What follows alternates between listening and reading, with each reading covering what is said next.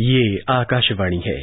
सामयिकी में प्रस्तुत है। विकास की राह पर भारत का रक्षा क्षेत्र। इसमें भाग ले रहे हैं लेफ्टिनेंट जनरल विनोद भाटिया और पत्रकार अजय बनर्जी।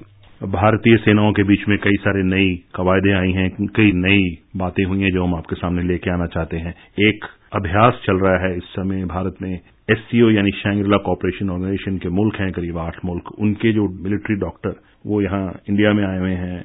डिस्कशन कर रहे हैं कि कैसे सेनाओं को जब लड़कों को चोट लगती है, उनका इलाज कैसे करना चाहिए। जनरल भाटिया, ये जब डॉक्टर अभ्यास करते हैं तो इस अभ्यास का मतलब क्या होता है? ये जो शंगलक कॉपरेशन ऑर्गेनाइजेशन के नीचे आठ मुल्क हैं। आठ मुल्क के यहाँ पर आज डॉक्टर्स आए हुए हैं और अपने अपने तरीके बता रहे हैं, समझा रहे हैं कि वो अपने देश में मिलिट्री मेडिसिन को कैसे प्रैक्टिस करते हैं और उनकी क्या क्या खसूसियत है क्या क्या उनके चैलेंजेस हैं और उनके पास क्या क्या रिसोर्सेज हैं और उसको बेस्ट प्रैक्टिस उनकी क्या क्या है। तो हम एक दूसरे से मिलकर सीखते हैं कि वो कैसे करते हैं, हम उसमें क्या इम्बाइब कर सकते हैं, क्या ले सकते हैं और अपने यहाँ पर इंडियन कंटेक्स में, अपने देश में हम उसको कैसे लागू कर सकते हैं, कैसे चला सकते हैं। दो दिन की वर्कशॉप है, एक कल शुरू हुई थी, जो रक्षा मंत्री ने, इन्हें सुबह उसको इनोग्रेट किया था और आज उसका वेडिलेटरी सेशन हुआ है, जो एक्सटर्नल अफेयर्स मिनिस्टर ने किया, ये हेडक्वार्टर आइडिस के नीचे हुई है। जनरल भाटिया हमारे श्रोताओं को ये बताएँ, जैसे हम बात करते हैं मिलिट्री मेडिसिन की, यानी सेनाओं में जब डॉक्टर चलते हैं साथ में, एक आम आदमी का अगर रोड पे एक्सीडेंट हो जाए या कोई इलाज कराने जाए, उससे सेनाओं का मेडिसिन जैसे आप डील करते हैं तो बड़ा फ़र्क होता होगा, किसी लड़के की गोली लगी है,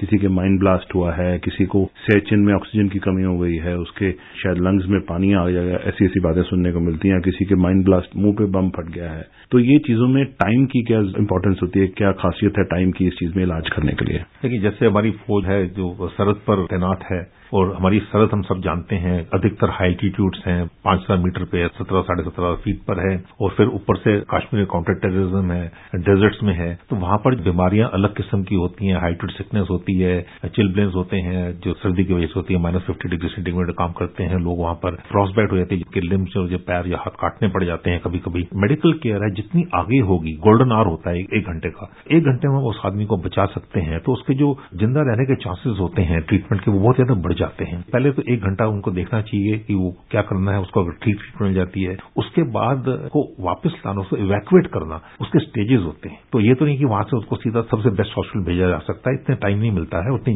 रिसोर्स भी नहीं होती हमारे पास, क्योंकि उसको पहले स्ट्रेचर में लाते हैं, उसको फिर स्ट्रेचर से फिर हेलीकॉप्टर में लाते हैं, अगर ज़्यादा सीरियस हो तो वहाँ से उसको एयरक्राफ्ट से दिल्ली लेके आते हैं। तो ये चेन ऑफ़ इवैक्यूएशन होती है। तो हमें देखना पड़ेगा कहाँ पर कैजुअलिटीज हुई और जो कैजुअलिटीज होती हैं हमारी अलग अलग वो नॉर्मल कैजुअलिटीज नहीं है, जो नॉर्मल बीमारियाँ, वो नहीं ट्रीट कर रहे हैं, वो भी होती हैं पीस टाइम में, लेकिन गन शॉट हैं ब्लास्ट वूंड्स हैं माइंड वूंड्स हैं वेदर वूंड्स हैं, ये सब देखने के लिए। और वैसे हम दूसरे देश जैसे एसयू में चल रहे हैं, हमको बताते हैं हम कैसे करते हैं, वो हमको बताते हैं वो कैसे करते हैं। और कल को अगर हम जो मेडिकल केयर है, जितनी अच्छी होगी, उतना हमारे जवान का हौसला बढ़ता है। उसको पता है कि अगर कल को मुझे कुछ हो जाता है डॉक्टर मेरे साथ है। और डॉक्टर जो होता है हमेशा आगे रहता है, सबके साथ रहता है, हर यूनिट के साथ डॉक्टर होता है, हर यूनिट नर्सिंग असिस्टेंट होते हैं। तो बिल्कुल वो पोस्ट पर रहते हैं, ताकि वो इमीडिएटली उसको पहले एक घंटे में पहुँच के उसको ट्रीटमेंट दे सके। चल भाटिया बुलेट प्रूफ जैकेट के बारे में कई सारी बातें पिछले दस साल में चली बुलेट प्रूफ जैकेट पिछले दस साल में कुछ लाख जैकेट ऑर्डर हुए हैं। एक नई बात आई है मेक इन इंडिया का श्रेय, जो प्राइम मिनिस्टर नरेंद्र मोदी बार बार बात करते हैं। मेक इन इंडिया की कुछ हम अब बुलेट प्रूफ जैकेट कुछ मुल्कों को एक्सपोर्ट भी कर रहे हैं। चल भाटिया जब एक्सपोर्ट की प्रक्रिया शुरू होगी, क्या और ऐसे प्रोडक्ट्स हैं जो हम बना के एक्सपोर्ट कर सकते हैं?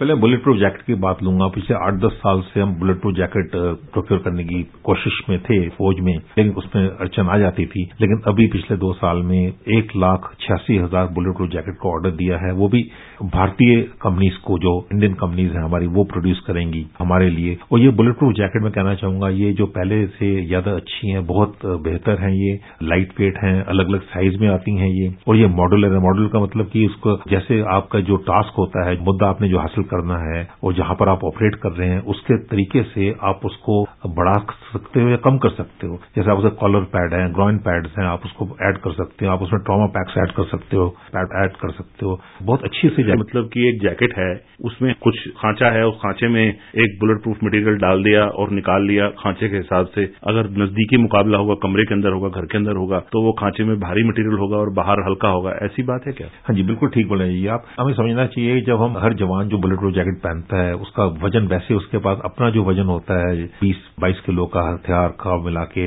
उसका असला बारूद मिला के एमिनेशन मिला के जो उसने बाकी जो रिक्वायरमेंट्स रेडियो सेट्स हैं बैटरीज हैं, वो लेके चलता है। तो उसके ऊपर अगर दस बारह किलो की बुलेट प्रूफ जैकेट वो डाल दी तीस पैंतीस किलो का वज़न लेके चलना आसान नहीं होता है, खासतौर से माउंटेन्स में हाइल्टीट्यूड्स में। अगर उसको पता है कि आज हमारा टेररिज्म हो सकता है तो वो अपने को ज़्यादा प्रोटेक्ट करता है। और वो सोचता है कि अब उसने सिर्फ़ लॉन्ग रेंज पेट्रोल ही करना है सिर्फ़। तो उसको प्रोटेक्शन कम चाहिए होती है, क्योंकि हो सकता है उसका कंटैक्ट हो सकता है कंटैक्ट ना हो। जो टास्क होता है, जो मिशन होता है, उसके मुताबिक वो उस पर ट्रामा पैड लगा सकता है या निकाल सकता है या उसमें कॉलर पैड है ग्रॉइन पैड है वो लगा सकता है या और ये अलग अलग साइजेज में आते हैं ताकि सबको एक जस्ट साइज़ ना मिले। जो नई वाली बुलेट प्रूफ जैकेट आ रही है ये बहुत ही अच्छी है और ये मेन जो चीज़ है वो इंडियन मैन्युफैक्चरर है और इंडिया में बन रही है। भाटी सर आपको लगता है कि कोई और ऐसी चीज़ भी है जो हम एक्सपोर्ट कर पाएँगे? कुछ दिनों में रक्षा मंत्रालय ने ऐसी बात करी करीब सत्तर हज़ार करोड़ का एक्सपोर्ट करने का एक उन्होंने अपने लिए लक्ष्य रखा है। तो क्या लगता है कि कुछ और भी हो पाएगा इसमें? जो हमारी डिफेंस इंडस्ट्रियल बेस है वो अभी इकतालीस ऑर्डिनेंस फैक्ट्री है नो डीपीएसयूज हैं उस पर निर्भर है। लेकिन प्राइवेट जो प्लेयर्स हैं, जो हमारी प्राइवेट इंडस्ट्री है, वो अभी आनी शुरू हुई है।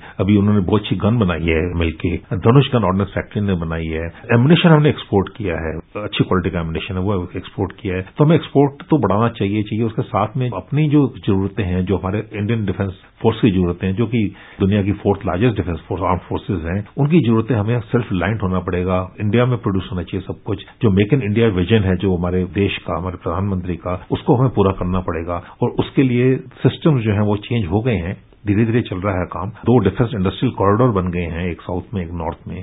और ये डिफेंस इंडस्ट्रियल जब बन जाएँगे पूरे तो मुझे लगता नहीं है कि हमें जो अभी साठ परसेंट लगभग हम इम्पोर्ट करते हैं, उसकी हमें ज़रूरत पड़ेगी। तो हमें देखना है कि हमें मिड टू लॉन्ग टर्म में, अगले पाँच दस साल में एक्सपोर्ट तो करना ही करना है, साथ में पहले खुद अपने आप पर निर्भर होना पड़ेगा। जिल भाटी, एक और बड़ी अहम बात हुई है रक्षा मंत्रालय में स्पेशली थल सेना में। कोर ऑफ़ मिलिट्री पुलिस में महिलाओं को लिया जा रहा है। महिलाएँ थल सेना वायुसेना और नौसेना में काफ़ी सालों से अफसरों के तौर पर तैनात रही हैं। मगर ये पहला बार हो रहा है कि महिलाओं को कोर ऑफ़ मिलिट्री पुलिस में जवानों के अहदे पे, यानी अदर रैंक्स जिसे आप फौज कहती है, उस अहदे पे लिया जा रहा है। इसका क्या अहम बात है?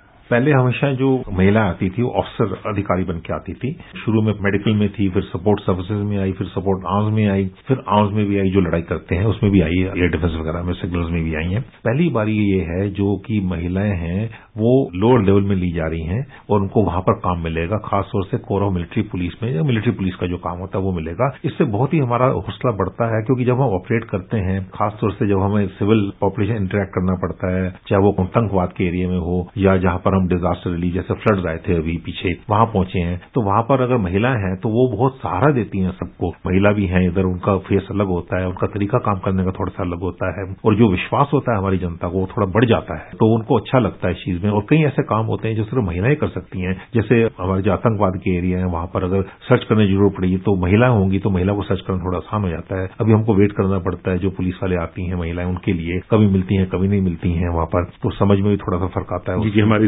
संस्कृति ऐसी है कि एक पुरुष जवान किसी महिला को सर्च नहीं करेगा तो उस पर आप कहना चाहते हैं कि अब अगर एक महिला जवान होगी तो वो सर्च करना आसान हो जाएगा। कुछ भी हो जाए हमारे जवान है कभी महिला को सर्च नहीं करते हैं। हमारा रूल जी वो संस्कृति है हमारी। संस्कृति है और रूल भी है कोई नहीं करता। भाटी साहब जब भी एक आपदा आती है तो हमारी थल सेना वायुसेना और नौसेना की जो महिला डॉक्टर हैं वो एक चेहरा होती हैं आपकी डिजास्टर रिलीफ का। उनके आसपास जो छोटे गाँव होते हैं वहाँ महिलाएँ उनसे आके बातें पूछती हैं हज़ार किस्म की दवाई को ये बच्चा छोटा। एक वाक्य था उत्तराखंड का, अगर आप बताएँ हमारे श्रोताओं को। हमारे डॉक्टर्स हैं, गाँव में जाते हैं, मेडिकल कैंप लगते हैं। अब देखेंगे, जहाँ भी महिलाएँ डॉक्टर होंगी, वहाँ पर उनके पास सबसे ज़्यादा भीड़ होगी, वहाँ सबसे ज़्यादा पेशेंट होंगे, सबसे ज़्यादा लोग आएँगे वहाँ पर। और हमारे कई ऐसे इलाके हैं जहाँ पर मेडिकल ट्रीटमेंट अभी हमें नहीं मिलती है तो वहाँ पर सिर्फ़ फौज है तो फौज मेडिकल कैंप चलाती है। मुझे याद है, एक दो में जो उत्तराखंड के फ्लड्स आए थे, बहुत ही रिमोट एरिया था, वहाँ पर एक महिला गर्भवती थी, वो डिलीवरी होनी थी, वहाँ डॉक्टर भी नहीं था कोई, और जो फौज का जो वहाँ पर मेडिकल असिस्टेंट थे डॉक्टर थे, वो आदमी थे।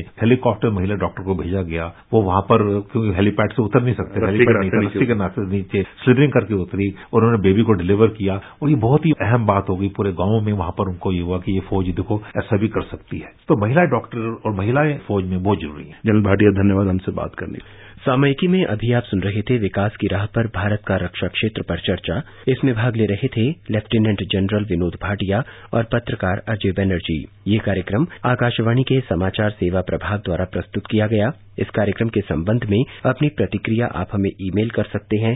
पता है A talks at Gmail dot com ये कार्यक्रम फिर से सुनने के लिए लॉग ऑन करें हमारी website news on A I R dot com